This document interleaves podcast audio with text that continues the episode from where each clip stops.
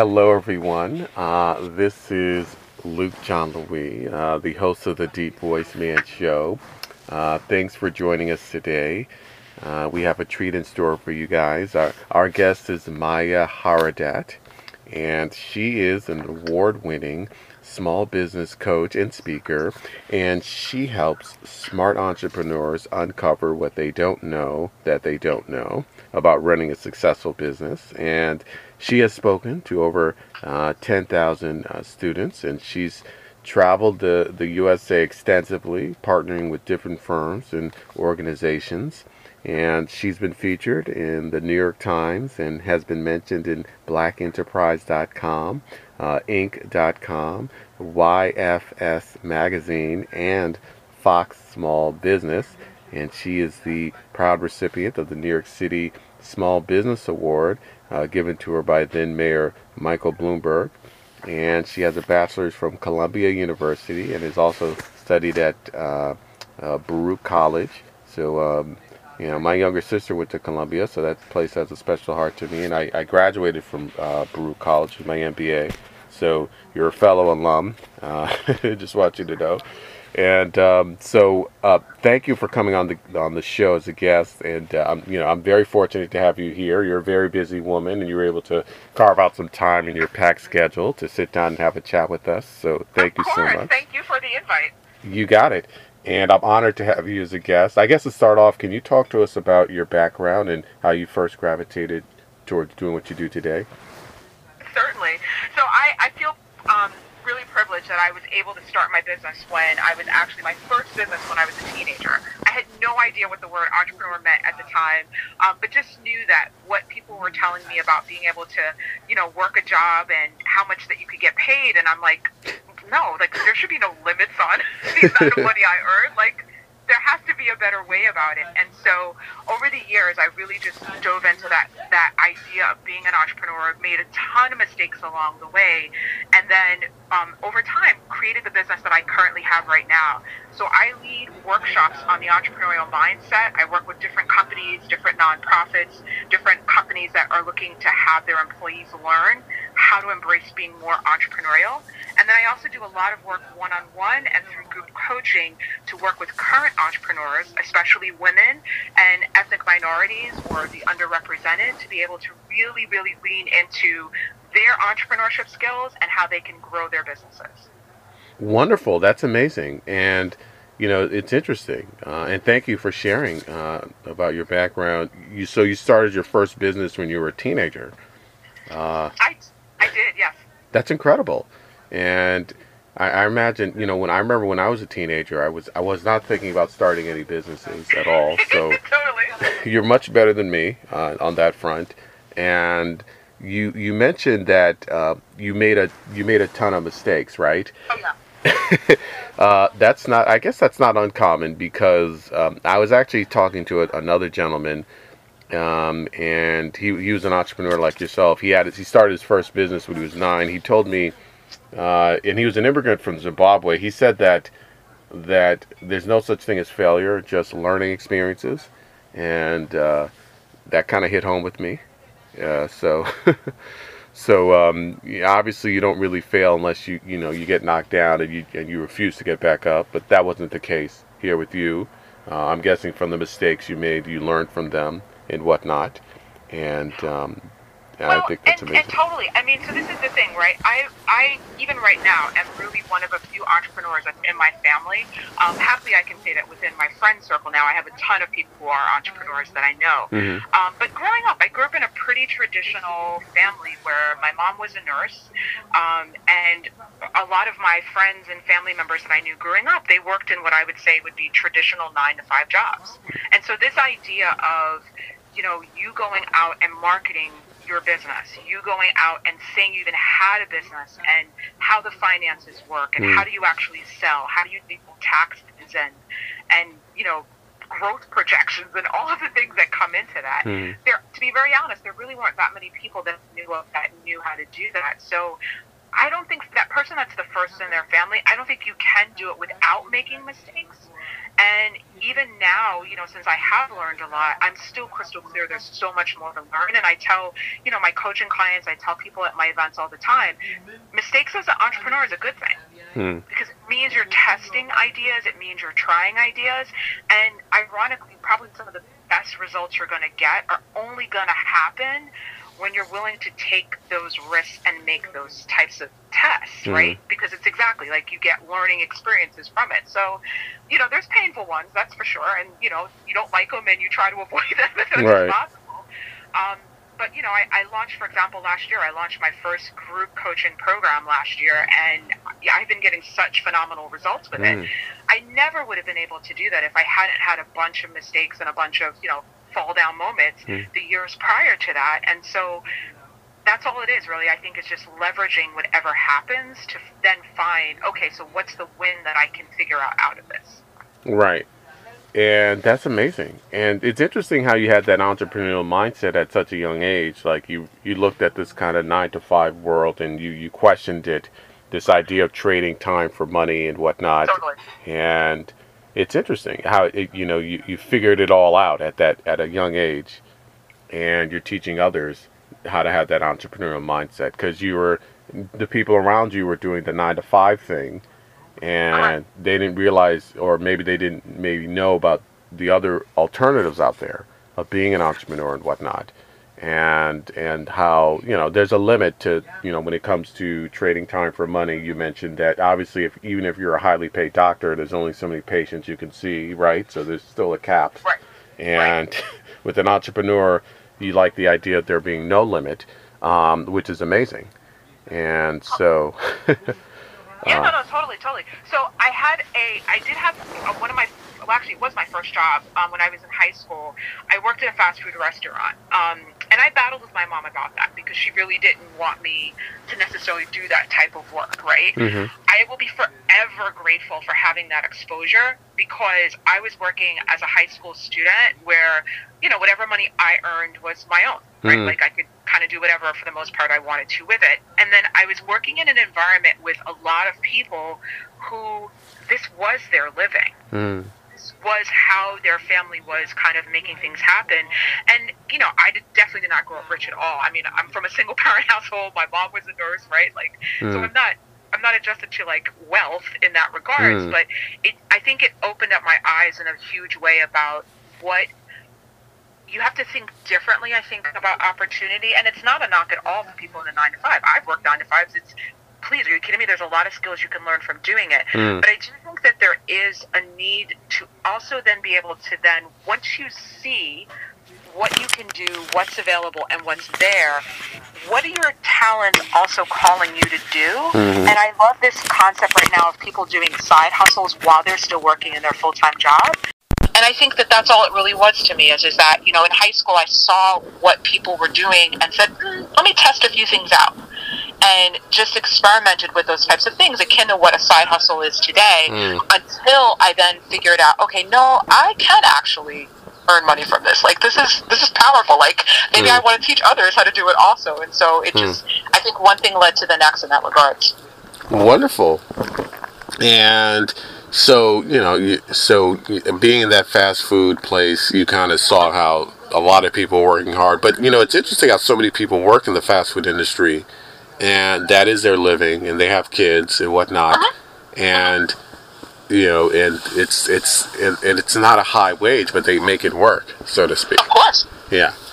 And. I tip my hat to all those that do because I think the other part of it too is is that those nine to five jobs they provide you with the training right of how to of the skills then that can you also can leverage within your business. So you know I will look back to that first fast food job as you know one of the you know groundbreaking laying the foundation for how to be a manager, how to lead others within my company because they gave me the framework. They showed me kind of what the system was and kind of how you move from one level to the next. You know, the best ways to communicate with customers, hmm. communicate mm. with team members. So, you know, all of these things you can really pull them in together. Even if right now you're not doing a, you're not running your business full time, or mm. even if you are, I think it's you just finding a way to package up all of the things that you've learned, and then use that to then be able to figure out the way to up level in terms of your business. Wow. Um, that's amazing, and you know, because so many people do that. They have a job and they have a side hustle. Um, so there's no, nothing wrong with having a job, so to speak. If Yeah. It, if it helps you pay the bills as well. you know. Exactly. So I'm curious. Now, obviously, um, you've helped a lot of folks. You know, you, you've taught people this entrepreneurial mindset, uh, which I think is amazing. And I'm curious. Obviously, we got hit with a sucker punch. You know what? The Yes. pandemic. yeah. Um, I'm curious. How would you describe the current state of business and entrepreneurialism, and what challenges has the pandemic posed, if any? Sure. So, I mean, it, that's a big one. I think um, there clearly there have been industries that have really been hit extremely hard, um, and my heart goes out to actually all small business owners because I know that it. Even if you are in a, a growth mode right now, it's it's a really tough growth mode because we're literally creating the, the framework as we speak because so many things have been up leveled. Um, I think it's going to take time for a lot of people to really try to navigate and find their footing. But within that, you know, entrepreneurs understand that every time that there is, you know, a challenge that happens, quote unquote, you make a mistake or there's, um, you know, something going on that's really hard to deal with, there's also opportunity. And so I tip my hat off to all the people who had been investing years prior in their business, you know, making sure they ramped up on their digital skills, um, finding out new ways of running their businesses. So last year, I spoke at quite a few events last year, and one of the big themes that I was constantly speaking about was this idea of resilience, right? That it's not, we know we can't just lay down and just, you know, hope that a miracle happens. Right. But it's just leveraging the skills that you have and being willing to kind of work with a little bit of that uncertainty to create new business models. So, you know, one of the things that I've been blessed with as a speaker is that in the past, 100% of my speaking was really in person. And, well, clearly, you know, that's Right. now. I have literally a studio that in my house that I would have never imagined of a few years ago of being able to use it as frequently as I do now. And so I think that you know there's a there's going to be a lot of twists and turns and curves that happen, right? Like things that we can't predict, these black swan events that happen. Right. The best thing I think entrepreneurs can do continue to keep up leveling what your skills are. Right, whether it's you, if you're the one that's the chief bottle washer and chief cook, and or your team, because that's another piece that I see as well too. That the companies that invested in their teams, they were able to shift a lot easier than those that had not. They just did things the same old way because it worked, and why you know why fix it? Um, but I think if you continue to keep up leveling your skills and then also continue to keep leaning into that entrepreneurial mindset, I don't see problems. I see opportunities. Wow. I like Sometimes it's hard to find the opportunity. Right? Yeah. You gotta, you gotta dig. Um, Yeah. But I think that that's really the secret to, to the businesses that are doing okay and the businesses that are doing really well right now is they've leaned into that opportunity part. That's amazing, and thank you so much for that. And I, you know, I, I speak with a lot of people. You see this time and time again that you know some the same type of business they were hit with the same thing. Um, One was able to adapt and, and recover, or you know, change their ways and figure out how to still thrive, and the other kind of just shut down or shuttered their doors and whatnot. And uh, it goes back to that old saying, you know, life is ten percent what happens to you and ninety percent how you respond, so to A speak. thousand percent. Yep. And so obviously, um, some industries were hit harder than others. Uh, some industries were able to thrive because of the pandemic. Be- uh, I'm sure the uh, Zoom, the or the company that owns Zoom, they did very well. Totally. Um, and, or in the company that produces Purell, they probably did really, really well. exactly. Clorox so- wipes. Hello. yeah. And um, but you talked about always up level up leveling your skills. So even if you're doing the same thing over and over again, or you suggest not to do that, but always try to figure out the next best way to improve things, even if things are going well, to always look for the, ne- the next step and see what's you know, and because it reminds me of the companies like Blockbuster and Kodak. Right. Uh, exactly. You know, they weren't really they were comfortable doing what they were doing, but maybe not up leveling too much. And you know, they're no longer around. Exactly, exactly. And and I think the blockbuster example is probably a perfect one, right? So on the one hand, there is there is keeping track of your business, like right, making sure your financial statements look good, making sure mm. your business is profitable, doing all of those things that when something does hit, you know, you're not the one standing out there in the middle of the water, you know, with yeah. the water, right? Yeah. Like as the tide goes out, like you've got, you know, you've got some cash flow to work with. But there is that other side too about the skill piece and, you know, seeing is there another way we can do this business mm. and really playing around with your business model so i see in the future and I, and I do hope that this trend continues in the past when, when people used to come to classes that i taught about you know how to start a business right mm there was always this very cut and dry way of thinking about business. And one of the things that I'm seeing now that really excites me is that people are embracing the idea of a business model. So, really thinking about what's the problem that they solve, what's the best way that they can solve that problem, and then creating the business around the solutions mm. rather than coming up with the solution first being dead set on this is exactly the product I'm going to sell, this is how I'm going to sell it, when you think from the other way around where you're continuing to solve people's problems, it just gives you more freedom to create and innovate. Mm. And I argue, you know, as someone who loves to serve underestimated communities, I think it allows us to serve these groups even better. Mm. And it allows us to, like, I mean, that's where I think our strengths are, is that we're always hearing problems and figuring out solutions, mm. right? So I think it's a win win when you start from that perspective first. Where is the problem that needs to be solved?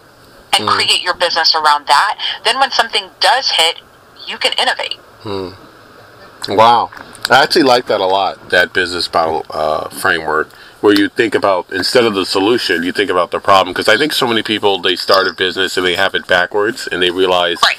that what they're selling or providing there isn't really a huge need for, and, and a lot of businesses tend to fail and I think that's a large part of it because maybe they didn't do their homework and whatnot. But focusing on that problem, because and it works in sales too. They always talk about find the pain, you know. Mm-hmm. And so it reminds me of that. You know, you're finding you know what is the problem, and and then focusing on that and what the solution is, you know, and then bingo, you have a successful business for entrepreneurial. Exactly. exactly. And your customers, I mean, this is a big theme. Customers will come to you and say, you know how to solve problems. Here's the problem I'm having. Can you solve this? Mm. Right? So, so that's where the win comes in is mm. that, you know, you don't even have to be the most innovative one in the room sometimes. Wow. wow, that's if you amazing. have that good relationship with your customers, if you're always, you know, looking to serve them, if you're always looking to make sure your, your clients are well taken care of, they will let you know where they need help. Wow. You know? They will let you know where they have existing problems. And maybe for your business, it's not something you can solve. So I don't think you should try to tackle everything because then you have crazy scope, you know, scope creep in the process. Mm. Um, but in, in the case of the pandemic, I'll say up front, I was able to pivot my business strictly from listening to the problems that clients were having, both mm. current, past, you know, prospects, like, you know, put them all together. They told me what they needed and then my job was to work with, you know, myself and my team to figure out, okay, how do we solve it now? Wow. So it's interesting. So obviously you practice what you preach, which is great. Yeah. That's amazing. And and but you were able to thrive uh, last year because of it.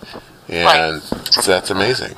So you talked about pivoting and in fact you you sort of you switched to technology instead of um, speaking and, and, communicating with folks face to face.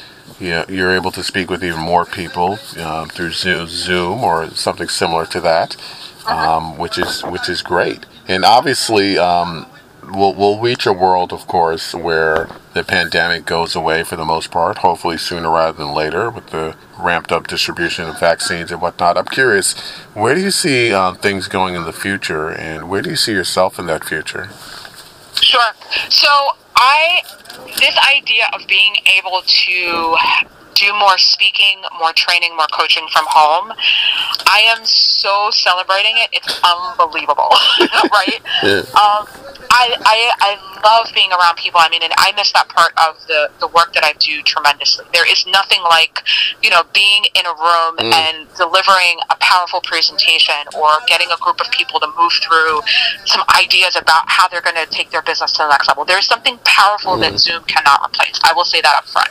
However, the big thing that I've seen is that for women like myself or anyone that has a family, this ability now of being able to be more present with your family and at the same time take on work that you know you enjoy doing and you're losing that need to have to spend all the time traveling mm. to get from one place to another omg I mean, that's, just, that's the only way i can describe it. It's been fascinating in some of the um, the workshops and some of the, the training programs that i've done the numbers for women attending have they've shot through the roof. Wow. Wow. And you know i also know the realities. I know that right now there's a huge problem with you know women taking on the, the you know huge burdens within the household of managing the family and trying to keep a job. Like I, I get that part of it too, and I don't want to downplay that at all. Mm-hmm. But I also think that this type of flexibility where we are rethinking how learning happens. We are rethinking how business happens. We are rethinking a number of things.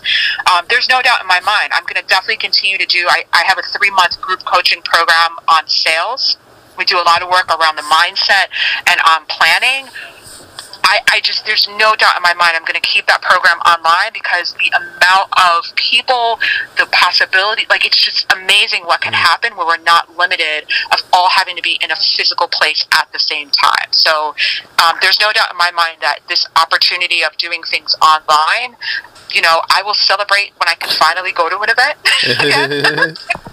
Definitely, but I, I do want to see as much as possible to be able to move my business in this way of where myself, you know, future team members I hire, and then my clients that we can really build business models that leverage the digital space. Wow, that's amazing, and thank you so much for that. And I, I totally agree that uh, obviously there'll be, I guess, a, a new normal. We'll never go back to the way things were right before the pandemic, right? Right. Um, there's going to be a lot more of this kind of Zoom type settings and but there's still be in-person stuff here or there because we're all social animals, right? Um, and so you still need to have that. And um, see, I was talking to one guest who said nothing will ever take the place of in-person networking and communication. I totally believe that to be true. And but obviously, people like the idea of working from home or uh, you know, spending time with the children and being able to have that um, flexibility and whatnot. And apparently, people work more hours when they're working from home, uh, from from what the studies have shown. Um, but it's interesting, and, and it's and also a lot of people are thinking about starting businesses or a side hustle. I was speaking with one guest who talked about entrepreneurial explosion. So I think someone like yourself is very well positioned.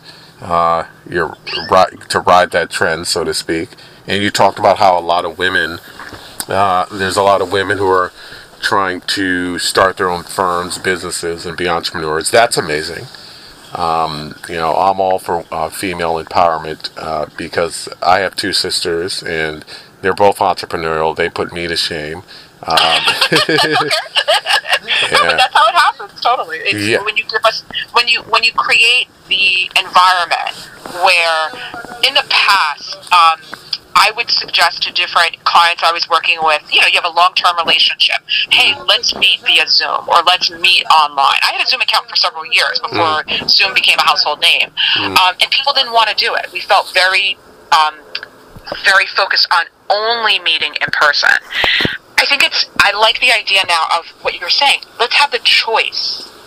Mm know, th- there will be times definitely where there will be nothing that will replace the in person. There is something powerful. We are social beings. You know, mm. there I can't read the room the same way. I can't read a Zoom room the same way I can if I'm in a physical audience. Mm. Um, but by the same token, I mean, it also it really requires us to just re-flip our lens of what you know being professional means, of what running a business means, and not having those stereotypes about well, if you're not in person, you're not taking mm. this serious. You know. Right no, it, it actually very well could be that there's a huge group of people that you're missing out on, mm-hmm. aka potential customers, that if you lean into using this online model, we're all going to get better results. Right.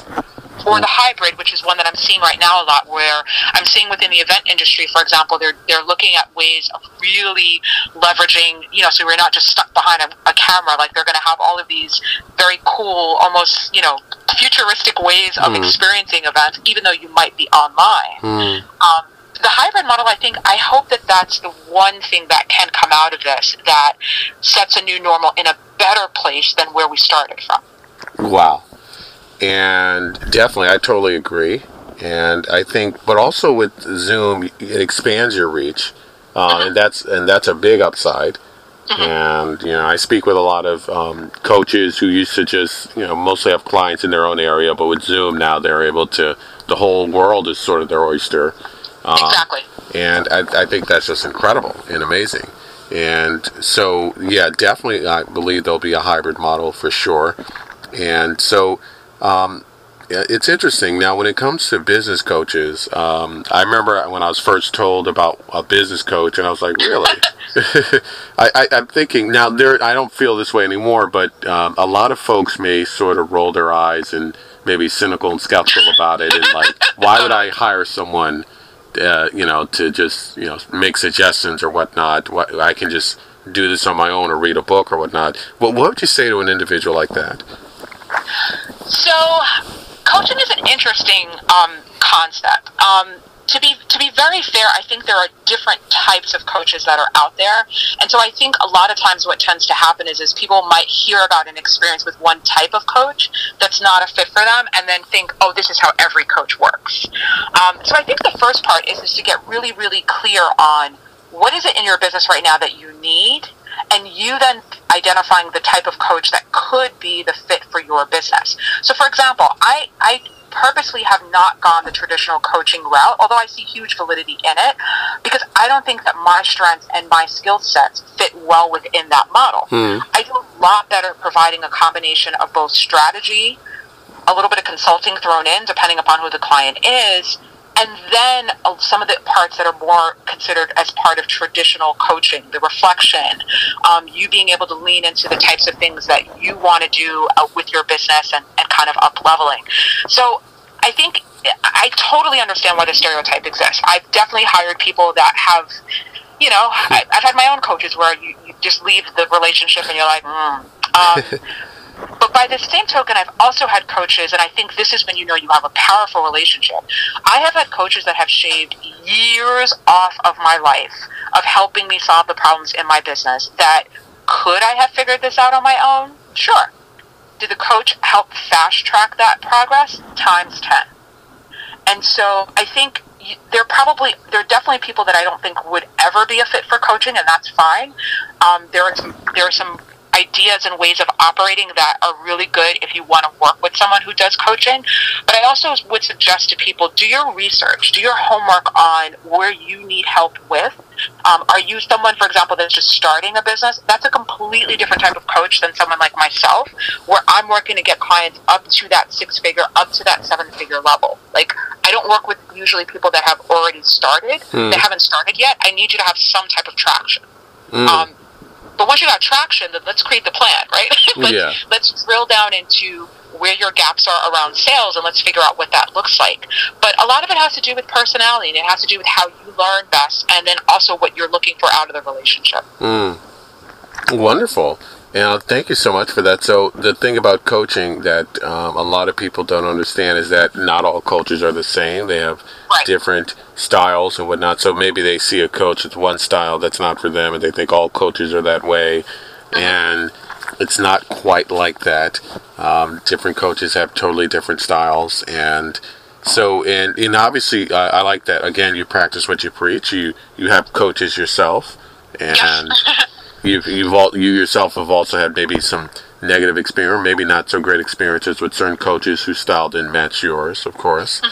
And but I like what you said before that when you have the right coach, they were able to shave years off your, I guess, learning curve or uh, whatnot, and, uh that's amazing.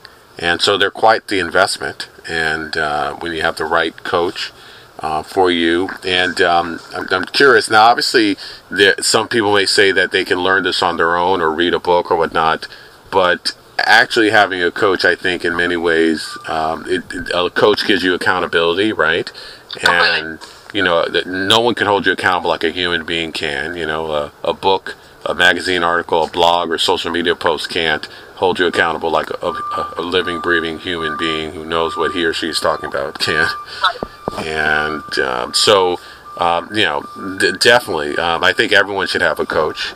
Uh, I think coaching um, is very important, even for people who are not entrepreneurs, maybe like a, you know, perhaps like a life coach or whatnot.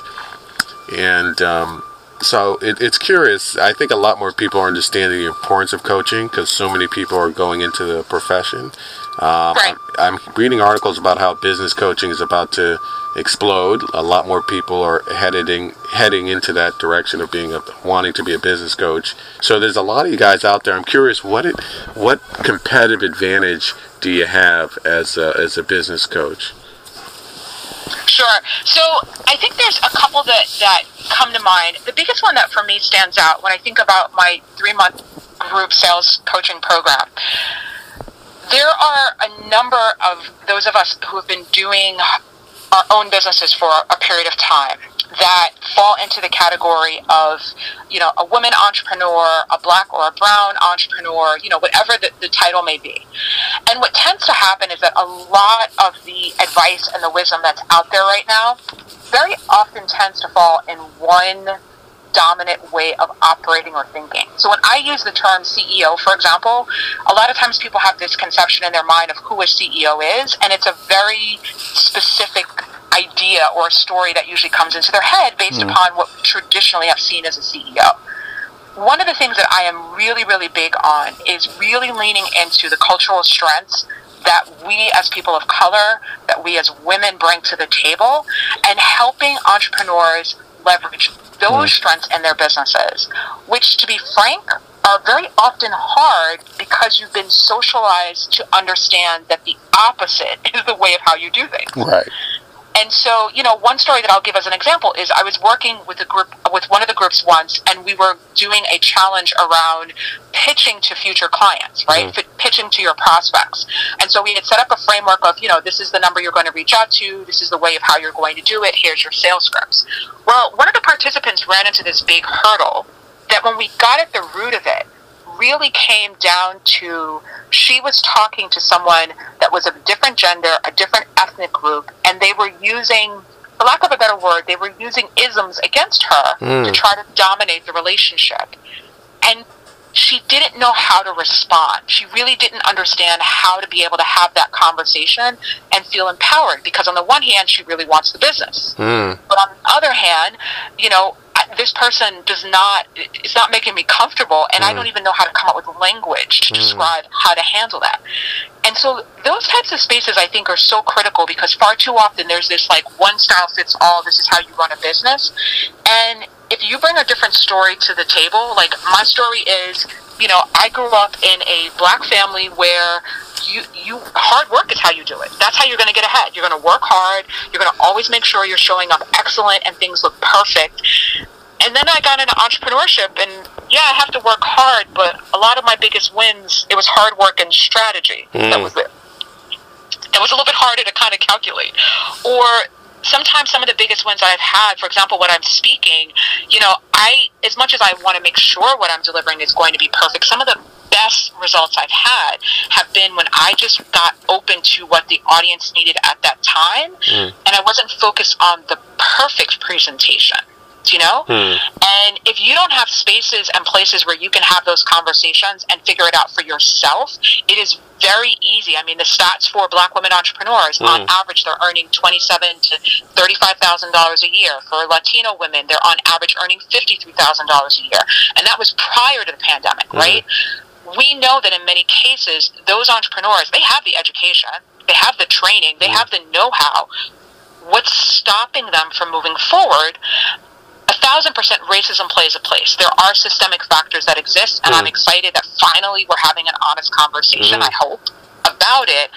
But then I also think in that process of healing, we have to have spaces where people can come to and have these conversations that often are very vulnerable and very uncomfortable. Mm. And then in the middle of that, let's be clear, this is not therapy. we need a plan to now what are we going to do with that? Right. And how do how do we stay accountable to now moving this forward in the midst of trying to figure this out? So the irony was with that story, with that example where the, the participant didn't know how to handle that conversation. We gave we talked about it as a group and she came up with a way to not work with that individual as a client. Mm. But ironically now what to say to future clients as she moved forward that gave her a boost of confidence and I, I would argue she probably made more money out of it as a result. Wow, that's amazing. And um, I actually love that story a lot. Obviously, um, as an entrepreneur, um, you, you want to have that posture. You know, you don't have to work with everyone and anyone. Right. And uh, I think it, it works to uh, an entrepreneur's advantage or a salesperson's advantage when they, you know they don't come off as desperate or pushy. And I think a, a prospect may actually like that a lot more as opposed to desperation and pushiness that, that may repel them. So I think a lot of times people have that backwards, you know. So having posture is so important. I'm glad that she was able to, or she's learned to kind of ditch those people, or uh, you know, not take that mess from it, that kind of thing from totally, individuals. Totally. but to that very point, unless you have even even if you can logically, and this is where I think coaching is so powerful, is that even if you can logically think through that scenario, Mhm. if you don't have a chance to have outside opinions or outside support guiding you with that, Mhm. it's so easy like that whack-a-mole game. Like Mm. you whack the one sucker down and it pops up in another spot. Mm, And so that's the thing I think about when you have good, when you have a good coach working with you, if you have good mentors, good advisors working with you. I think all businesses need those things because it's you can only do it so much as one person. Mm, And so having that support, I think, gives you a much broader way of being able to then navigate. And then, to be frank, that's how you start 2xing, 3xing, and 5xing your numbers. wow, that's amazing. Um, that reminds me of Grant Cardone with the 10x kind of thing. Yes. Yes. So um, definitely um, love that advice, and um, I'm curious now. Obviously, um, I love that you have a lot of stories of how you've helped individuals and whatnot. Uh, I'm curious. Can you tell us any more um, uh, moving or entertaining stories from your life or career? Oh wow! I mean, that's a uh, that's a that's probably the only one that I would say that I there's a gazillion. that's the easy part. Yeah. I if I think about you know the ones that matter most to the work that I'm doing right now, I think the big one right now to me is those of us that you know we have so much talent and we have so much potential, and I'm speaking specifically to. Um, you know the underestimated, the underrepresented entrepreneurs that are out here right now. Mhm. I think my stories of just being willing to just hear no. Um, you know, one of the best examples in times that I, I heard, I first heard no in my career was I my first business, but I didn't tell you when I was a teenager, is I started a vending machine company. Okay. Actually, which I look back on now and laugh hysterically of why I did that. I don't know.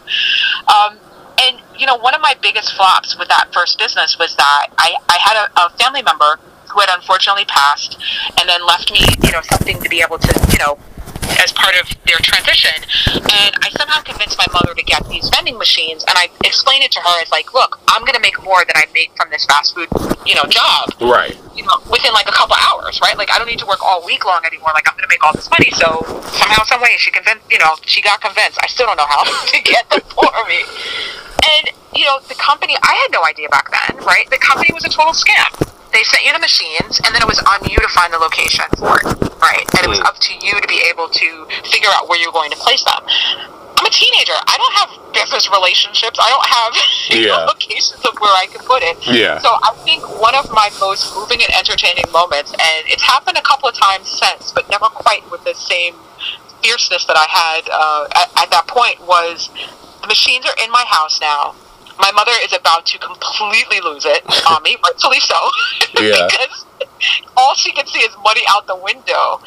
And to this day, I don't know what wisdom guided me. I know it was clearly God Himself that was talking to me. I just put on a suit and I literally walked door to door and must have knocked on at least at least 500 doors Wow. um, in my area and found places. And I only had at that time, I think it was like six or seven machines the first go around. Hmm. Um, so it took a lot to get those machines placed.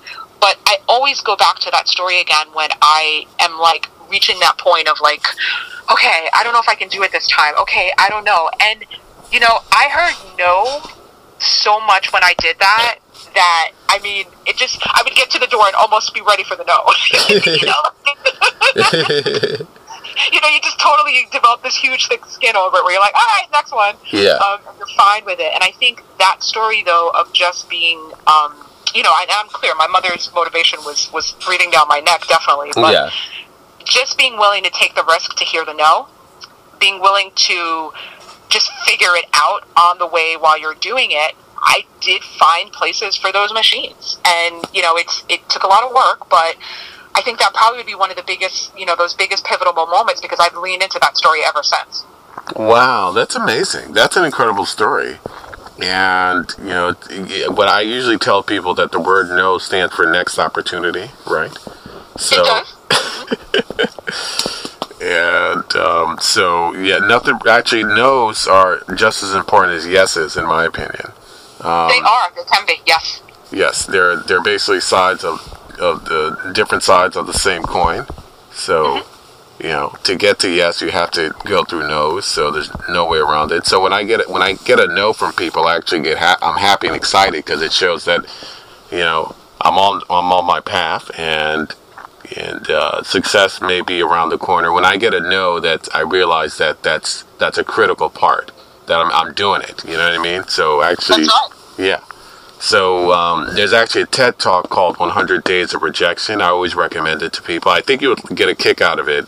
Um, it's a gentleman. He gives a speech about how he would go for no deliberately. So he would make these silly requests, like go to a restaurant and say, "Can I get a burger refill?" Right? Or it. I like yeah, it. and um, and and whatnot, and it, it like it doesn't make any sense. But you know, it's interesting. He got a lot of no's, of course, but once in a while, he actually did get a yes when he made these silly um, re- requests, and so that it tells you something.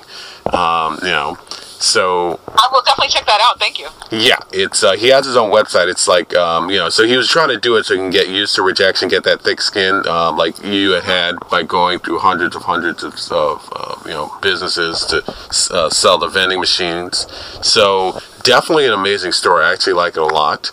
And um, now it's curious. Uh, you know, we talk about you know trying to sell and, and you know to get to the yeses you have to get to the nos. Another way that's great is obviously i'm sure you're familiar with is, is networking um, and getting opportunities and referrals that way. Uh, we met on on linkedin which is a, a great networking platform right? Totally. and it's interesting because um, obviously most businesses want to get to the point where they mostly or solely rely on referrals, and networking can help with that. And but not just with um, entrepreneurs, but networking is great for job hunters, people who are looking for work. I'm curious, um, what networking advice would you give to people? Sure. So it's known that in the small business world that most business, especially the large business that people land, is through referrals and networking. And I think a lot of times entrepreneurs are hearing all of these ideas about how to be able to find new prospects or new customers and the, the first thing you may want to lean in on is this, right? Is understanding how do you expand your network? How do you get more referrals within your business? And there's a host of ways of how you can do it. I think one of the, the key themes that I always talk about with networking and definitely with referrals is making sure that you're finding ways to provide value. Hmm. Far too often people are asking, asking, asking, but not really genuine around ways about providing value and what that looks like. And yes, it depends upon your type of business as to what that may look like. So, you know, in some cases, it might just be you joining a trade association. Right in your hmm. industry or in industry that you want to be able to connect with, hmm. and just start volunteering with the association. You know, get to know people, get to build genuine relationships with people.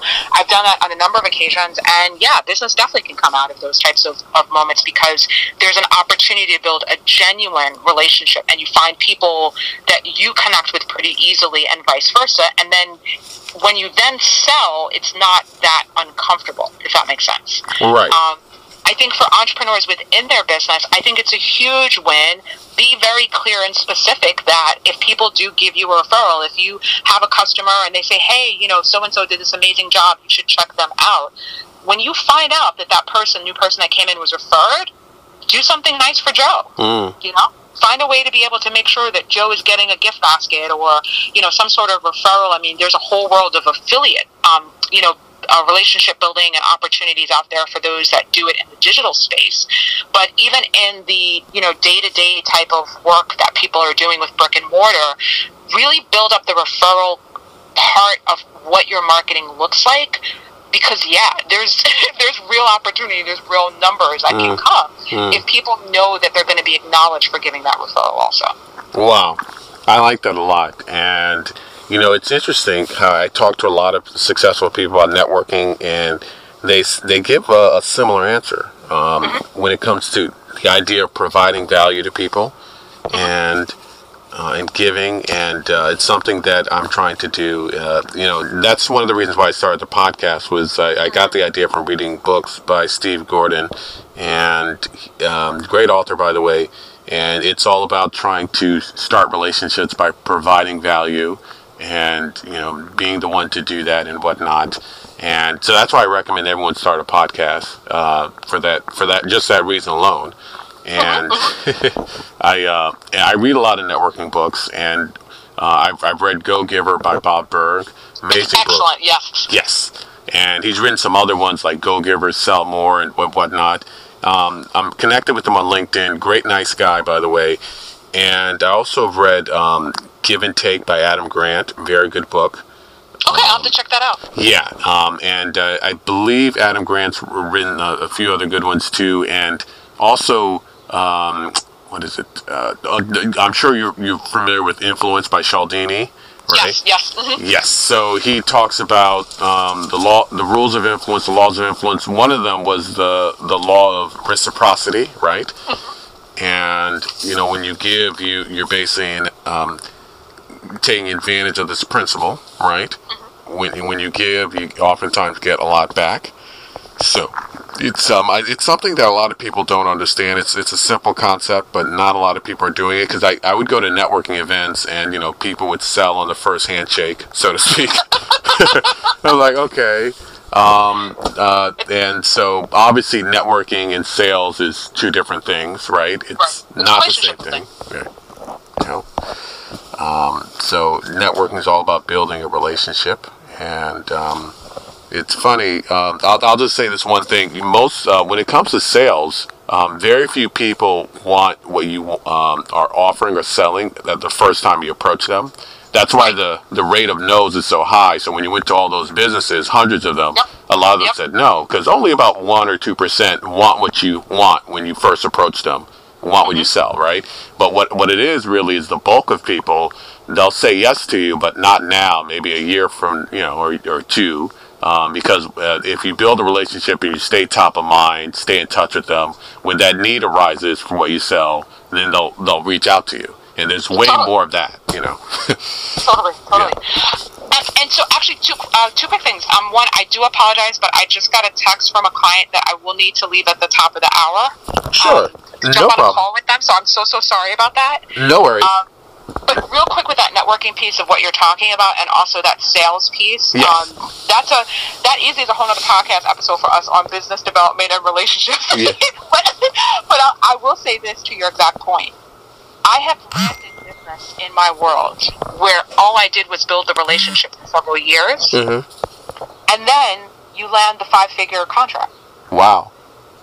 It happens but you have to be you have to be very thoughtful and intentional about doing it and it has to be a genuine value add it's not just i'm looking to try to make money from it do you know mm. what i'm mm. saying like it's not it's exactly what you're talking about it's finding ways to do it on a regular basis it doesn't always work one to one like oh just because i help this person that person's going to help me back mm. but yeah businesses talk about it all the time like there are there are different opportunities that will open up but it is about you building the long term relationship, mm. and then that's where you get the referral. Honestly, it's been some of the easiest sales that I've had, mm. but it's because of doing what you're saying from a genuine place.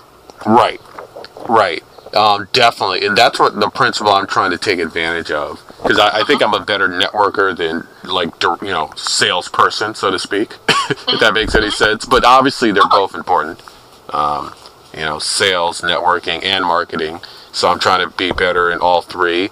Um, definitely. So here's the thing: since you have to go soon, um, I'll just hold on to this recording. Uh, we I can. Yeah, yeah, not a big deal. Uh, then what happens is when you have time, we'll set up another time. We can finish out all the uh, other questions, and then when it's done, uh, we can you know combine it into one episode. So awesome. Okay, cool, cool. Not a big deal. I wanted to thank you so much for coming on for this part one. Likewise, I like it. We got a part one and two now. Awesome. yeah, yeah. So you know, it's easy. You can do magic with editing, so not a big deal. Um, thank you so much. Um, definitely, I'm going to go back on your Calendly. Should I go there? Sure. And I'll set up another time. Definitely, please stay in touch, and I'll be send I'll be sending you a thank you email with some resource on it. Thank you so My much, Malla. My pleasure. My pleasure. Thank you so much. I look forward to the next call. You got it. Take care. Okay. Bye bye. All right. Hello, everyone. We're back for part two of our interview with Malla. And uh, we're so lucky that we were able to have her back. And so off we go. Uh, so I want to thank you for your answer that you gave uh, for networking. I think it's very key and critical. Uh, but obviously, uh, I guess changing topics a little bit, uh, society has a lot of social ills, which I'm sure you're aware. There's a lot of racism, sexism, ageism, homophobia, transphobia, and whatnot. I'm curious, have you yourself ever personally experienced uh, racism or sexism? And if you have, how were you able to overcome it and still achieve success? So that's a great question, and I'm I'm glad you include it because I think a lot of times um, in these types of conversations, we don't get a chance to dive in and have real conversations about it. Um, there's a number of stories that I, I have experienced both overt and I think the big one that I get on a regular basis are the microaggressions. Um, you know, people, um, you know, asking questions. Well, you know, you say you're black, but really, like, wh- where are you from? You you can't possibly be. No, no, my I just told you that my lineage that I'm yeah. black. I trace my ancestors a couple of generations, and we come in all different, you know, shapes, sizes, and and complexions. So it is what it is.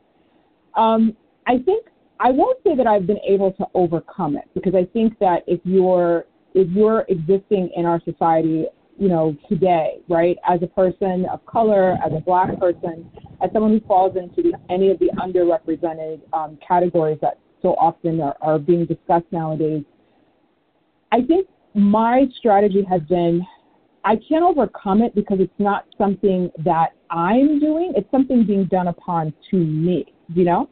Right? So mm-hmm. I can educate myself. I can make sure I understand my history. Um, I can definitely, you know, learn coping mechanisms for when it happens. I think the biggest thing that I've been doing is becoming aware of how the microaggressions and how some of the parts that are institutionalized become embedded in your way of operating and decision making. And that I can work to overcome. So the quick example that I can give is that, you know, growing up, I heard a lot of, um, you know, truths or maxims, you know, growing up in a middle class black community about, you know, work hard, make sure you get a good job. Um, advice that was amazing, right? And that's great. But then when you get out into, you know, starting your own business, you get out into kind of creating your own professional career, you have to be willing to take that advice and that wisdom that you got, hear the the the ideas that now society is giving you, the majority society is giving you, and understand how to be able to really pull the wheat from the chaff, right? Mm-hmm. And be able to kind of navigate things in a way that, well, maybe my goal is not just a good job. Maybe it's that I want to provide wealth for the next few generations. And mm-hmm. I would almost that's how racism to me has shown up. It's shown up in ways where it's not just the overt, you know, we're not going to hire you or we're not going to promote you. It's those little nuances that creep up into your mind about who you think you can be, how you think you can operate. And I use that bad grammar on purpose. Um, you know, the and your job is to continually be to process how it shows up, how you make decisions and to not fall into the traps of how they want you to operate. Because mm that's really what I think it is, is they want me to operate, they want me to play small. And there's so many ways of how they will create traps for me to play small. And I've got to find ways to kind of navigate and overcome that. So it's an ongoing process. I, I, I don't think until we, we have the isms fully off the table for all of us, uh, you know, mm-hmm. um, we'll have gotten there. But I think for those of us that are in, that are affected by it I think our job is to really show up and be willing mm-hmm. to challenge. Absolutely. And thank you so much for that wonderful answer. And it's interesting. Uh, I think you were talking earlier about uh, if I'm if, if you can correct me if I'm wrong about colorism, which is also mm-hmm. a, kind of a serious issue.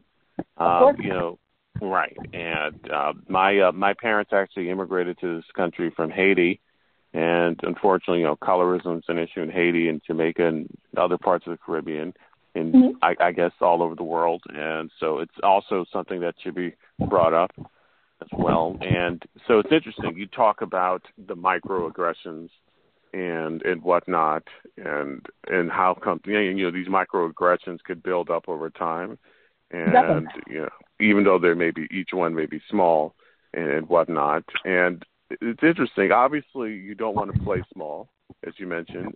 And there's so many inspirational figures out there like Oprah Winfrey, who I love and adore. Mm-hmm. And mm-hmm. you also have um, Kamala Harris. Now, she mm-hmm. is the first woman of color and first woman, period, and person of color to become vice president of the United States of America, which I think is, a, is amazing. It shows that a lot of mm-hmm. progress has been made, right?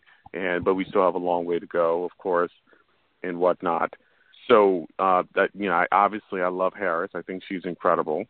Um, she definitely followed that work hard advice. I'm sure she was given when she was young, growing up, of course.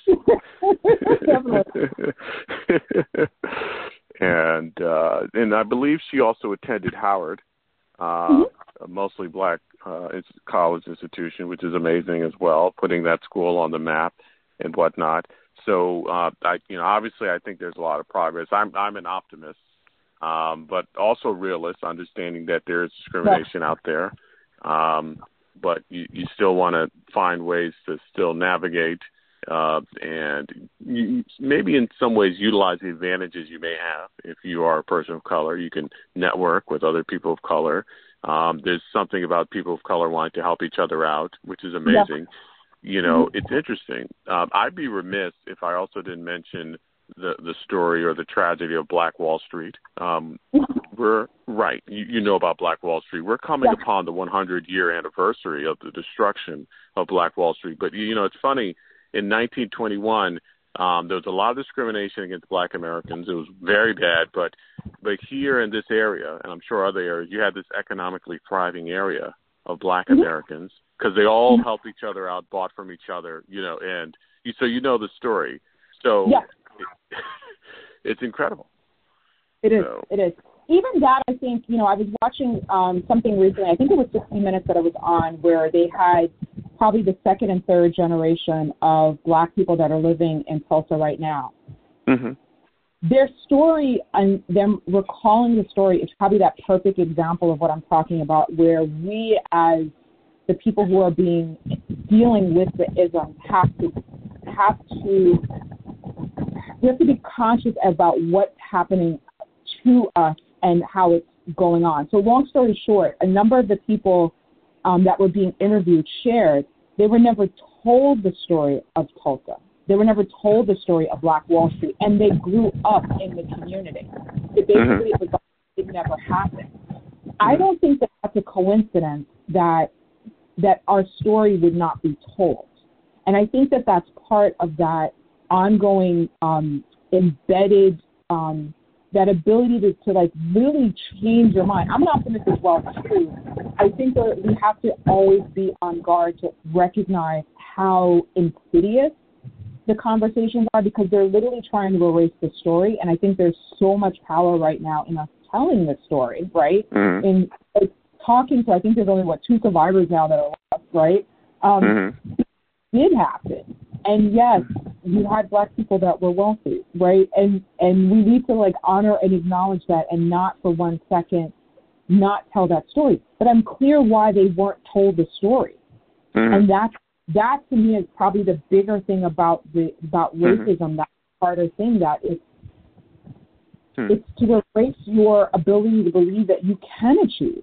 You know, it is it is to erase the stories of success that exist in your lineage, and it's done on purpose. And I think we have to be really, really conscious about that Because then when you're trying to do things like be the first person in your family to start a business or, you know, graduate and go to a good college and get a good job, right? I don't, I think those are all important things. Mm-hmm. You've got to be aware of how it shows up to make sure that you can navigate those daily conversations and isms that are bound to happen. Wow. And, and that's, it's amazing. And you are right about a lot of times this history gets erased or it's just not taught and people mm-hmm. need to find out. And it's very sad that these are folks who grew up in the area and didn't know about the story. It's mm-hmm. sort of kind of defies belief, so to speak. Uh, mm-hmm. it, it's interesting. And now, my understanding is there are people who are still alive from that time. Uh, they're like yeah. over a 100 yeah. years old. And yeah. the, the story hasn't ended yet because apparently uh, these folks are looking for uh, compensation, which I believe they deserve, as as well as I think I believe they're also trying to dig up bodies that were buried. Uh, I think Correct. that's something they're looking into doing. So uh, it's an interesting uh, story and uh, and a very sad tragedy and whatnot. Um, one of these days, I'd love to visit Tulsa and go to that area, pay my respects. Uh, mm-hmm. And I believe there's a memorial there. So something I definitely that's on the bucket list uh, for sure. And, and I, I love it. Love it. right. And uh, so, but uh, also, I, I I love the idea of buying, as they say, buy black. Uh, mm-hmm. Now, some people, you know, I think get offended or misunderstand what that means. It doesn't mean just only buy from black people. That's not, right. you know, you can buy from anywhere. But the idea of, and that's how Black Wall Street. One of the things that helped them to advance and thrive. And so it's something I think a lot of people need to understand and consider and, and whatnot. You know, relying on your group to help each other out could help to overcome racism. Right. Mm-hmm. Yeah, like relying on your group to help each other out uh, can help in many ways to overcome uh, barriers and whatnot, like with Black Wall Street and, mm-hmm. and whatnot. So, um, uh, very. I know we can go on and on and on about this topic, but uh, uh, but yeah, it's uh, it's interesting, and I think that as time goes on, there'll be more opportunities for people of color. Um, I'm curious now. Uh, you are a coach, of course, which I think is amazing. Um, what advice would you give to someone who wants to do what you do, is listening to you and says, "Hey, I want to do what Malla's doing. I want to be a coach." What would you tell them? Um, so there's a huge up, uptick right now in coaches that are coming out, and I'm actually very proud to say I am seeing a number of coaches that do look like me. Where when I first got started on this journey, it was kind of like, well, what exactly is that? Are you like teaching phys ed or something? Like, you know, thinking I'm a gym coach, and I'm like, no, that's definitely not me. um, I think there's a number of things that um, that usually come up for when people want to get started in the coaching realm. Like you, you may want to choose whether you want to go into life coaching or business coaching, like I have. Um, and there's a whole host of fields now, wellness coaching, for example.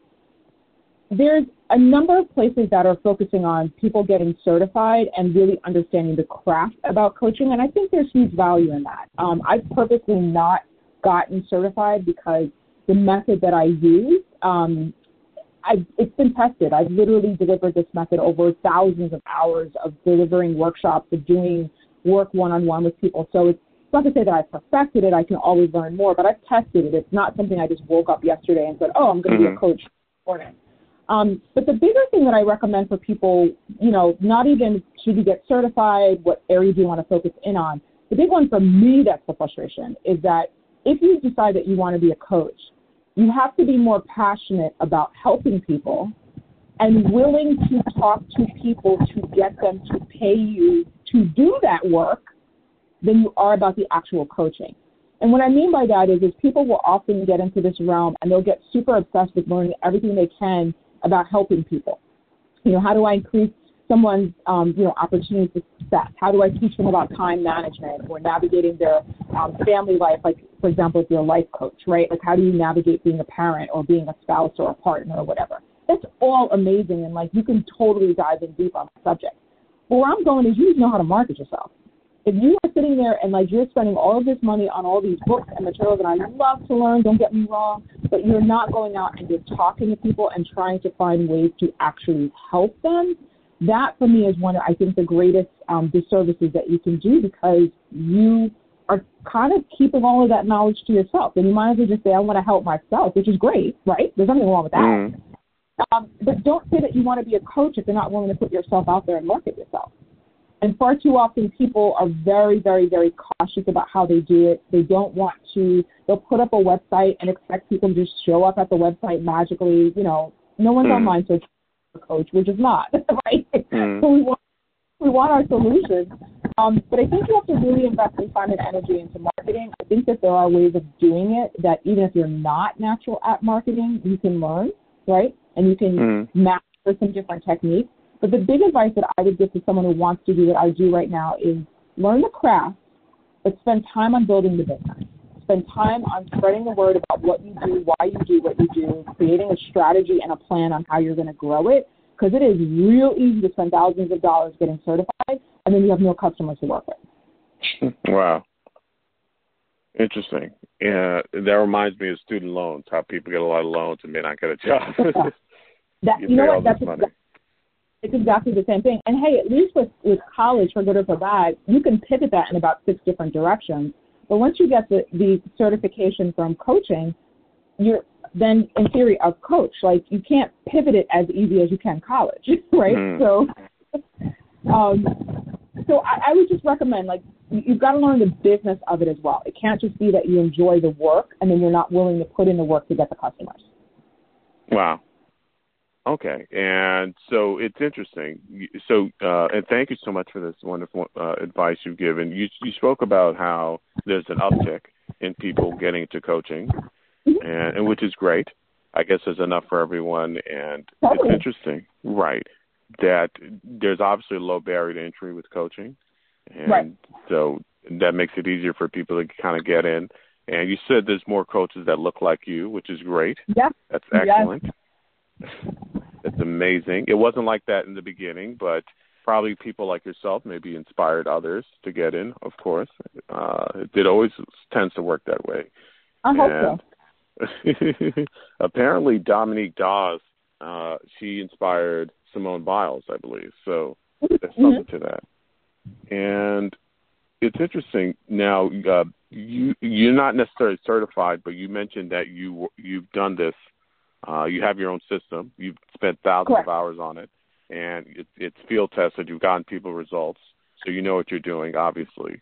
And so, you know, it's interesting how sometimes the best coaches don't have certifications, and a lot of coaches who aren't that great do have certifications. So it's exactly. not something people should really wed themselves to. But um, so and so that's amazing. Now you mentioned that it's important to have the passion and to want to learn, to have that thirst for knowledge, but you need to also know how to market yourself. And so you can know your craft, but you have to know how to build a business. And you know, it's interesting how so many people uh, will go into business and they're good at a certain skill, like they may be a good baker, but they may not they may not understand the ins and outs of marketing and being an That's entrepreneur. Right. It's a That's whole right. other skill, right? So, and it can be learned. I mean, you, you can learn the marketing piece. Like, I mean, the first part is is really begin to understand what turns your customers on. What is the problem that they have that they need help getting solved, and then how can you best communicate that? You know, everyone automatically thinks it's social media. It may not be, to be honest. Um, you know, but you're to do the work to figure out how do I best communicate my message? How do I best get the word out there so that people will understand why I bring value in my bakery that someone else doesn't? And then you just mm. got to keep doing work to get people to show up to to understand, like, yeah, you make the best, you know, fill in the blank, whatever, mm. and I'm a shop. Mm. Yeah, absolutely. And so, and by the way, I think everyone should have a coach because I think coaching is so important mm-hmm. and and whatnot. So, uh, you know, I think coaching takes you very far. It's interesting. I've, I've met with people who said a good coach has helped them shave years off their sort of progress, you know, getting them closer. Yeah. Mm-hmm. And yeah. so I think it's so important. And I think to that point, what I would recommend for most people to look into getting a coach. Um, there's two things I, I would I would advise if you're looking at working with a coach, like what those things are. Now, you know, the big one obviously like make sure that they're a fit for you. Like there are a lot of people that will make a lot of great promises about things, but if you just don't feel comfortable with the relationship, if for whatever reason it doesn't seem like it's a fit for you, don't feel compelled to spend the money because of the promise that they're going to make because mm-hmm. you're not going to get the results out of it that you want, right? Like so, just make sure it's a fit. Make sure it's within your budget. There's all types of creative ways now of getting coaching. I know of a number of programs right now in different cities where they're actually hiring entrepreneurs. This is like unprecedented. They're hiring entrepreneurs to provide mentoring for for startups for people that are trying to get started, and then hmm. the mentoring for free. So there are options that are available. I know in New York State, for example, where I'm at, there's a program within the state that anyone can go and say, hey, I'm interested in being mentored on this specific subject. You go to a website, you post what you're looking to get help on, and then folks like myself who volunteered to do it will go in and provide. And I've done this with a number of people, provide coaching and advice. So you can do it on all ends of the spectrum um, in terms of getting started. The thing that I recommend, I, I shared this last night with, um, I was delivering a, a 40 hour class um, over a course of a couple of weeks to some new entrepreneurs. And the thing that I recommended to them about coaching though is you also need to get coaching in that area of your business that you better grow. And what I mean by that is this people often will go after and get a coach in an area they already understand. So, you know, my favorite one is when the person who does social media marketing hires a branding uh, coach to work with. Well, mm. you know, if you're in that space of marketing, there's probably a good chance you actually probably already understand a lot about branding already. Like that's a, you know, like mm. right. I, again, always learn more. Don't get me wrong. Like that, that's huge, but that may not be your weak spot and why your business is not going to grow.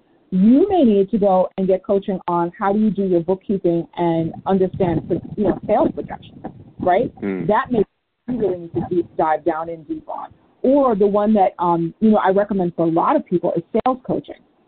Everyone assumes that just because you hang up your shingle, you know how to ask people, you know, to do business with you. No, mm. not necessarily.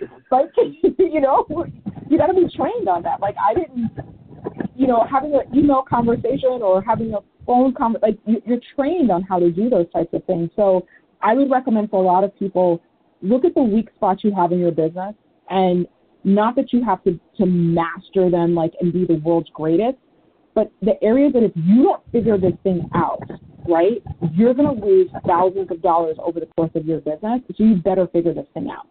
Get mm. the hmm. marketing coaching if you suck at marketing. You know, get the sales coaching if you're nervous about making offers. If you're nervous about, well, how do I actually pitch without sounding, you know, all like desperate or icky or um, you know, I get a lot of people in my space with when I do my sales coaching that are like, I don't like asking people for anything. And I'm like, great, I don't either. There's a way of doing it. There's a total yeah. way of building a relationship that you don't have to ask. Um, so I would say just, you know, look to those areas for where you need to grow your business instead of always picking the areas that's comfortable and then wondering why your business is not growing. Wow. And and you went ahead and answered my, my next question, which is great, how to look for a coach. Thank you so much for that. So you mentioned that the coach has to be the right fit for you and mm-hmm. you have to mesh with that person. Obviously you have to like and trust this person. This is someone you're going to share intimate details with about mm-hmm. your life, of course. And mm-hmm. you also mentioned you have to be the right kind of coach.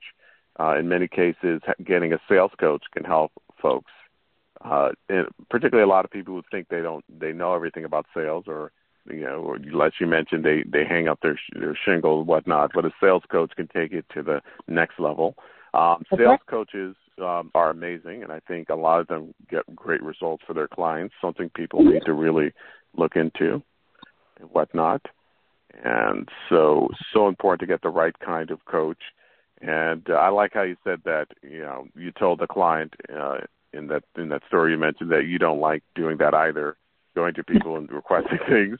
I, it, it may not be the most enjoyable thing in the world, but there's a there's a way to do it where you don't have to do it, which is or it doesn't seem that way, which is I think is amazing and incredible.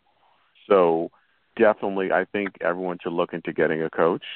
Uh, mm-hmm. all the best have coaches and whatnot. Mm-hmm. You know, Jordan, Tiger Woods, and, and, and whatnot. And so, it, even if it's you know not, let's say it's not if you don't own a business, you can get a life coach, which I think a lot of people need to to look into because I think I mentioned this before. Obviously, there's a lot of books out there, but there's so much information, but it's not being implemented. And and a coach can help you to implement it because they provide that missing link, which is oftentimes accountability, you know, tailored, customized solutions and whatnot. So definitely a great investment uh, for people to really truly look into. So uh, I'd be remiss uh, if I didn't bring this up. Uh, obviously, you know, we've been talking about uh, entrepreneurialism, business coaching, and whatnot. Um, there is a high failure rate with new businesses. Uh, most new businesses, right, as you know, fail within the first couple of years. Why is that, and what should entrepreneurs do to turn that around? Sure. So a number of um, studies show that usually businesses are undercapitalized, meaning they don't have enough money to get started um, in terms of getting the business up off of the ground. Um, and there's always a handful of things that will show up every year when the SBA puts out the research. Um, not having the right, you know, team running the business, not having enough money, not having a plan. I'll tell you, I think one of the bigger things that I think exists right now in this current environment is that a lot of people want to start businesses and they don't want to test the idea first. And I think this applies whether you're starting a brand new business or even if you're starting something new, like if you're launching a new service within your existing company, right? Like you could already have a successful business and you're like, okay, I want to try to sell, I don't know, widgets or, you know, mm-hmm. t-shirts. I, I highly recommend test find ways. So in, in my 40 hour program, one of the first things that I do when we have our first classes is I get the class literally to go outside. I even did it when we did it virtually. Um, and you got to go sell something. And I'm going to put you on the spot. I'm going to get you a series of things that you need to ask the customer and talk and build a relationship. But you need to go out and sell this thing that you think is going to work. And there's always this look of shock that everyone gives me when I give them as their first activity. They're, they're coming in expecting to like take notes and learn, and I'm like, no, like you're gonna bore me and everyone here. We're not doing that. But go out there and make a bunch of mistakes. Test the idea. Have it fail. Yes, have it fail, so that now we can come back as a group and we can discuss what worked, what didn't work, and then you beyond up your chances of being able to be successful when you get started. And I think far too often people are, are hanging out in that theory space. They're hanging out in that it'd be nice if I could. And so they do all the niceties. They get the website up. They create the social media. You know, I hear it all the time. People will buy the inventory, but then they don't actually try to sell it and see what the hmm. results are. You know, maybe wow. when you start it, you're gonna find out you need to keep that day job for a little bit longer because it ain't really working. You know? and that's okay. That's fine. It's it's. I mean, that's business. That's not even a bad thing. Anyone who's an entrepreneur totally gets it. Um, but you have to test these ideas out. I've done it a gazillion times. I'll come up with an idea for a workshop because someone's like, "Oh my gosh, Malla, you need to talk about this," and then I'll pitch it to my audience, and I hear nothing well, I'm not going to go and waste my time and create the workshop and you know put together the the, the PowerPoint and you know set the get the room. I'm not going to do any of that until I know people want it.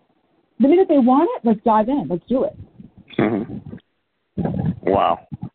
And so it's it's it's interesting. And then thank you so much for that. You talked about how the studies show the top reason is undercapitalization mm-hmm. uh, or lack of money or funds. But a lot of times these studies may not be able to get into the details, so to speak. And you, you so you mentioned how entrepreneurs should test ideas out. It's interesting. Um, I'd be scared out of my wits if I were in your class and then I had to go outside and just sell everyone outside. But I, I totally get it and understand it.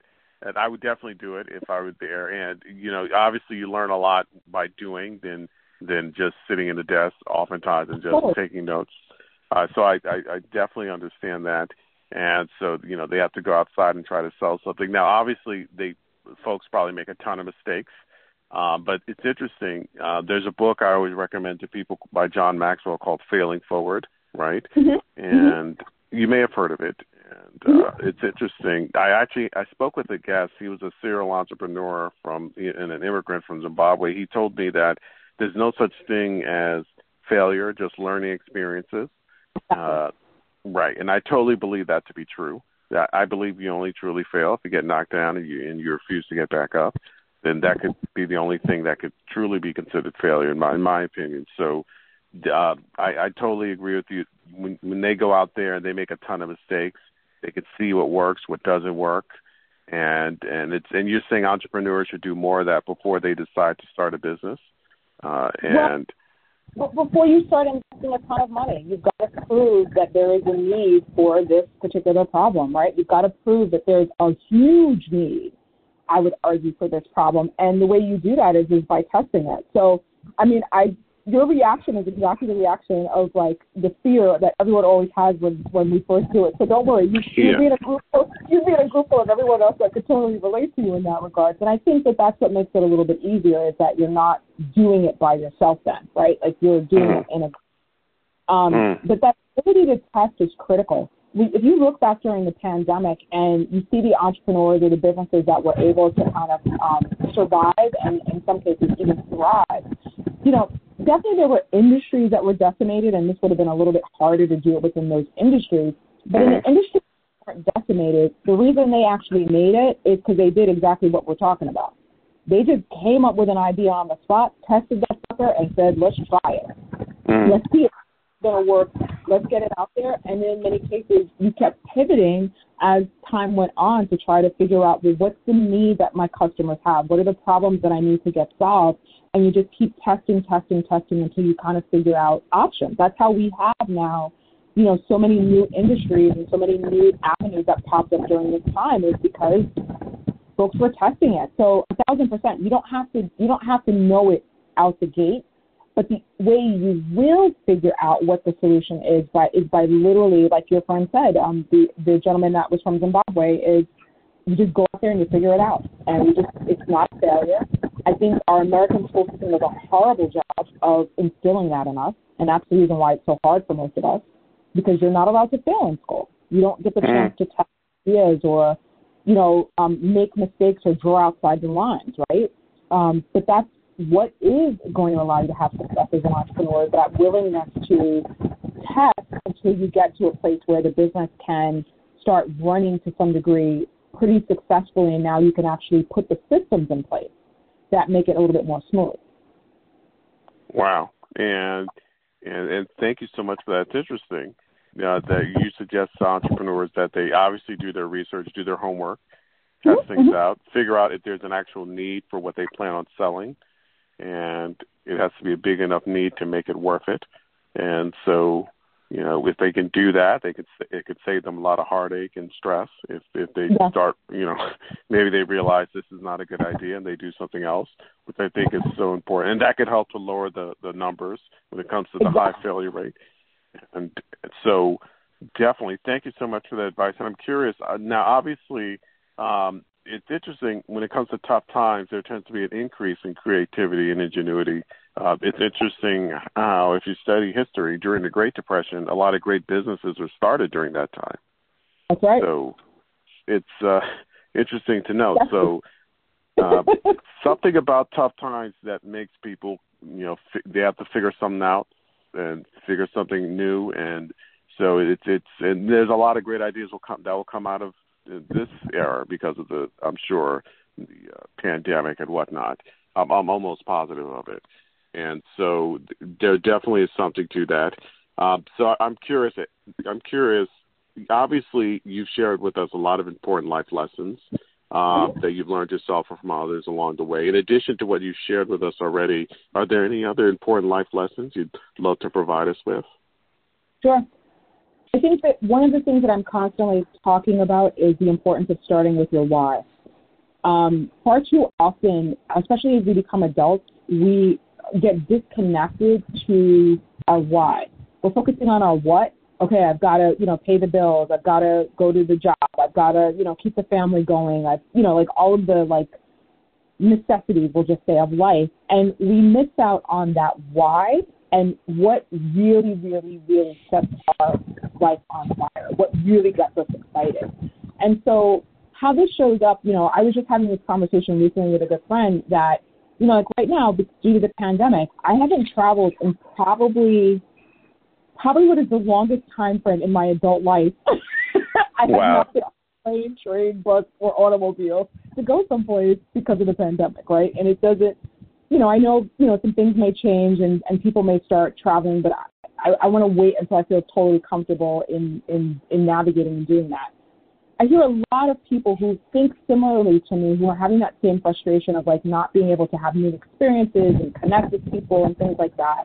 Really getting, um, you know, frustrated and, and dealing now. Look, I know we're going to have a lot of people dealing with mental health challenges as a result of this.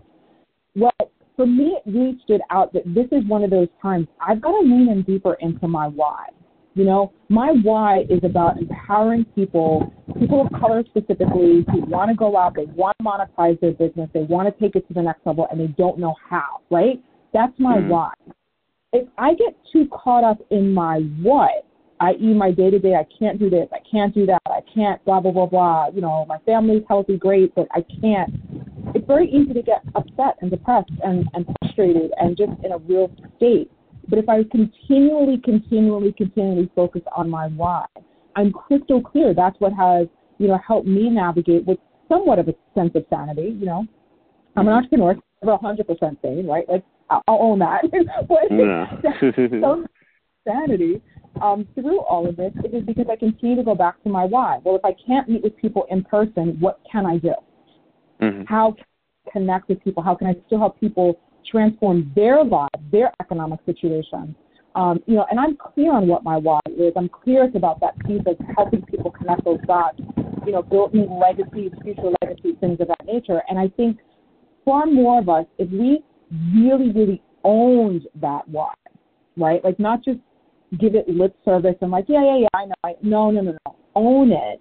I think mm-hmm. we find during times that are tough um, you know, or you can't quite navigate the way you want, or you're dealing with life's struggles and challenges, that why is going to be the thing that sustains you. Mm, absolutely.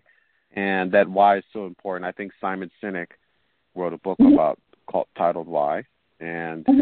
it's interesting. And you know, it's it's it, and I, and I think I commend you for having your own why, your own life purpose. A lot of people, uh, unfortunately, don't get to that point. And it reminds me of a quote by Mark Twain. He once said that everyone has two birthdays. The the day mm-hmm. they were born and the day they figure out why and, and you know both your birthdays and you own it, which is great.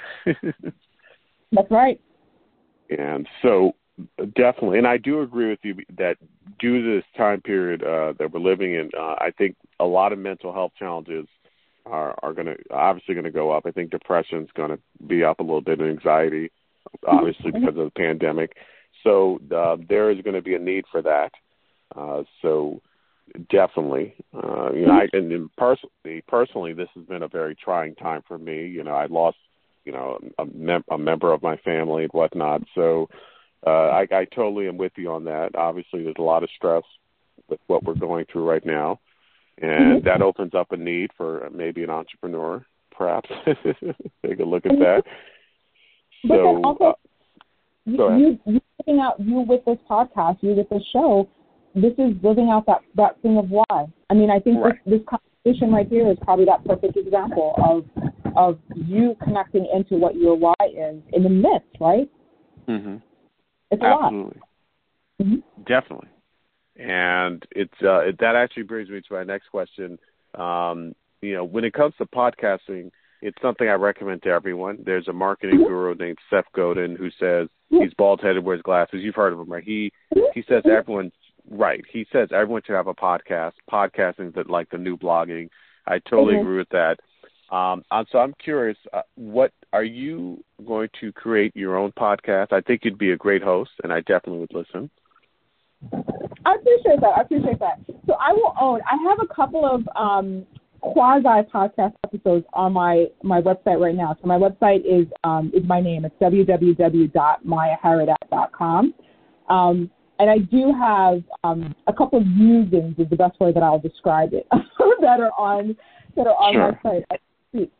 I I do believe I do believe that it is valuable for everyone to have one. I'm also crystal clear that to do a podcast well, like what you're doing, to mm. get guests that are interesting, to get you know valuable topics and have them researched well to do the you know the audio editing and a lot of the work that goes on behind the scenes right like i tip my hat to you and all podcast hosts because i get it you don't just get up in the morning and like magically boop you know yeah Um, and even with the tools that exist now that make it easy to be able to create it, it still takes a little bit to do that. So mm-hmm. I've been more of my time doing workshops, training, um, coaching.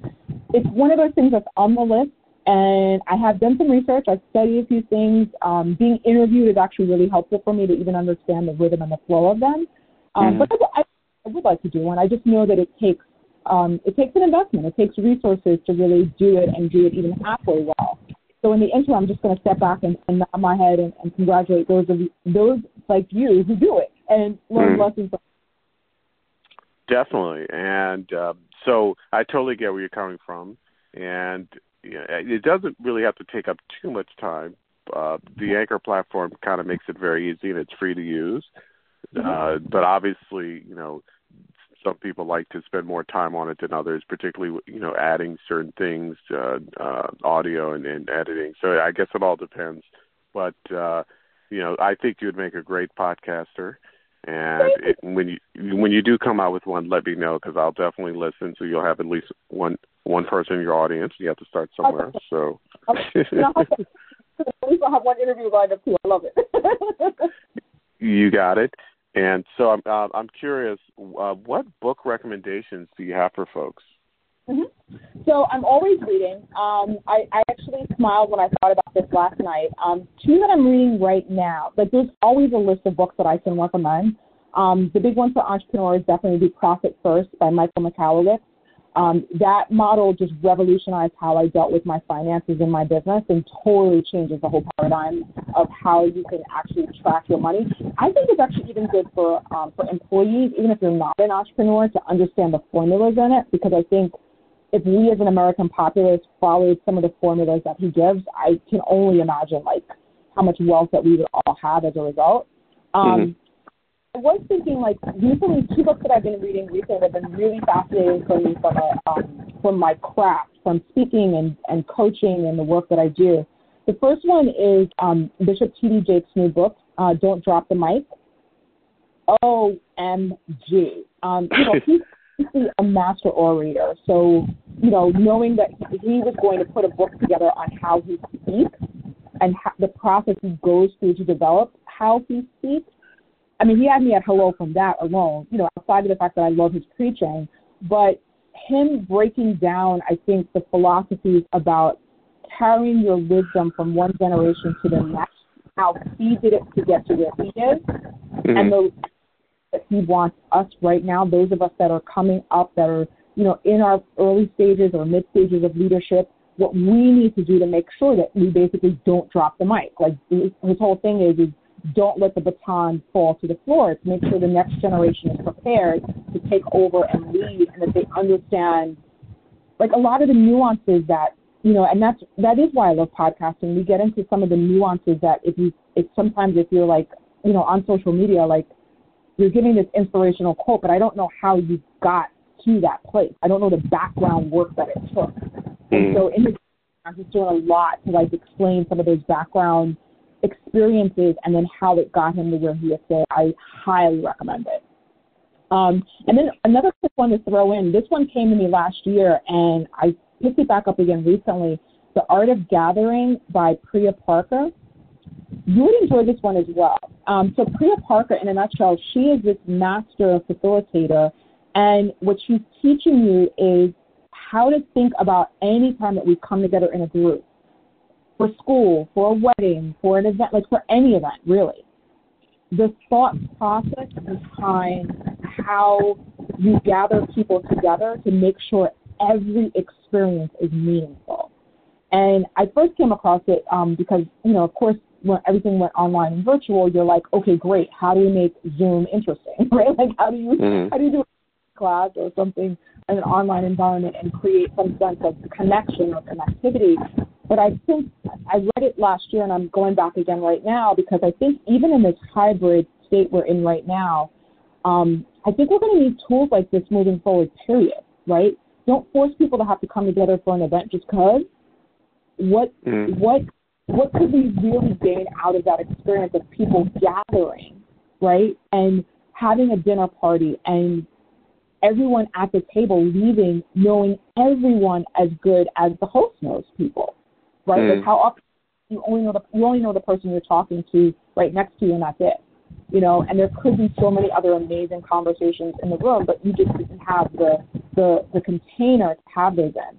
Um, so I highly recommend that book because I think it really opens up new ways of thinking about events and how we get together and making it more interesting. You know, whether you're an introvert or an extrovert, that it just it becomes more interesting to gather with people together. Wow. So I'm definitely going to check those books out. Uh, I'm definitely familiar with uh, T.D. Jakes, and I actually saw his book online. Don't drop them. It looked interesting, uh, and then I'm definitely going to check it out. Profit First. It, it's a good book for uh, not just entrepreneurs but employees as well. Uh, I love the title. It's all. I'm guessing profits are important, right?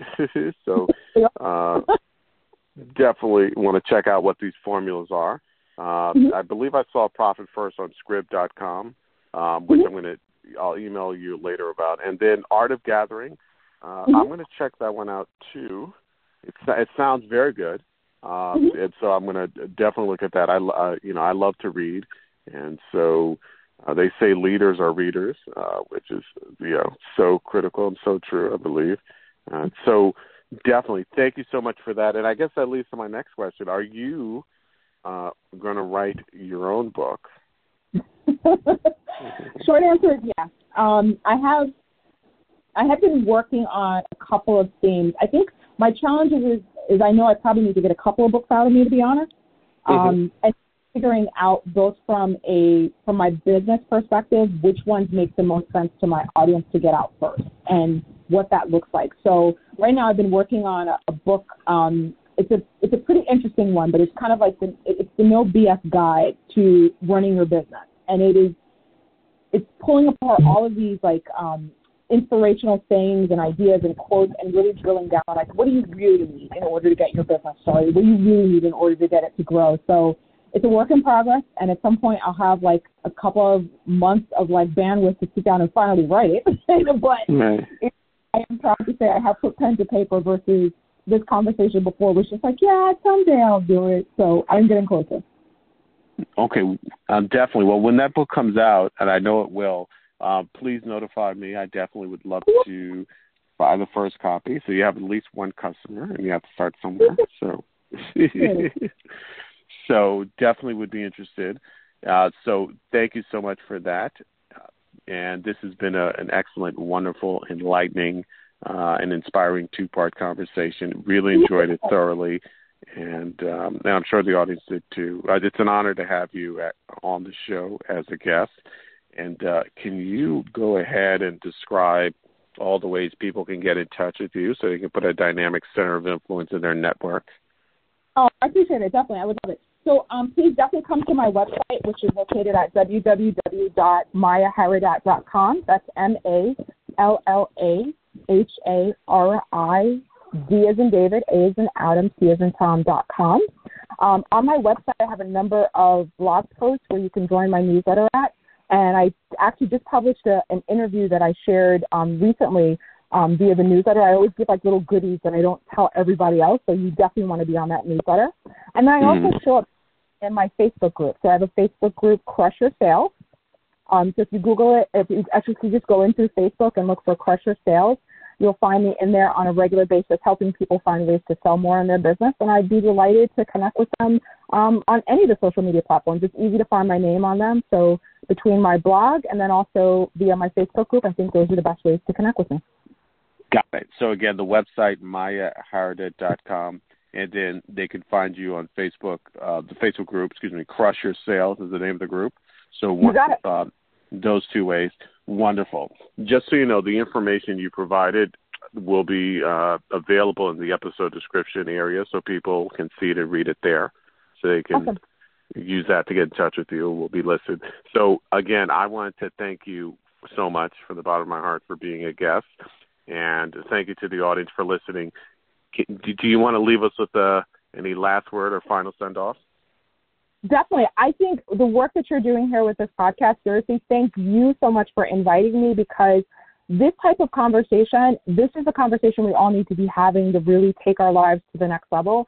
And I would recommend for every single podcast episode that your audience listens to, take one piece of advice, right? Like there's there's probably a, a thousand nuggets in every episode, but just take one piece of advice and before the end of the day, take action on that advice. And over time, there is no doubt you will start to see the returns come back in your life in an amazing way. So I appreciate you so much for the work you do around this. Thank you so much. I, I greatly appreciate that. Uh, this has been a wonderful conversation. Thank you again for being a guest, and thank you to the audience. I'm going to see you guys in the next episode. Everyone, have a, a wonderful and, and blessed day. Thank you so much. Take care. Hey guys, before you go, just real quick, um, if you can just do me a favor, if you can head over uh, to the uh, Apple Podcast app and if you're not there already, and if you can leave me a five star review, that would be great. Um, if you love the show, if you can just go ahead and do that, and that will help uh, to spread the word about the show, and other people can enjoy the show as much as you do. And so, if you can do that, that would mean the world to me. And also, if you want to email me uh, with any feedback or any praise or support, um, please feel free to go ahead and do that. And you can also email me to request to be put on our email list. Uh, so uh, we can uh, send you out emails uh, when new episodes come out. So uh, thank you very much for being a fan of the show. Thank you for listening to the show and supporting the show. So if you can do that, go out and give us a, a five star review on the Apple Podcast uh, app.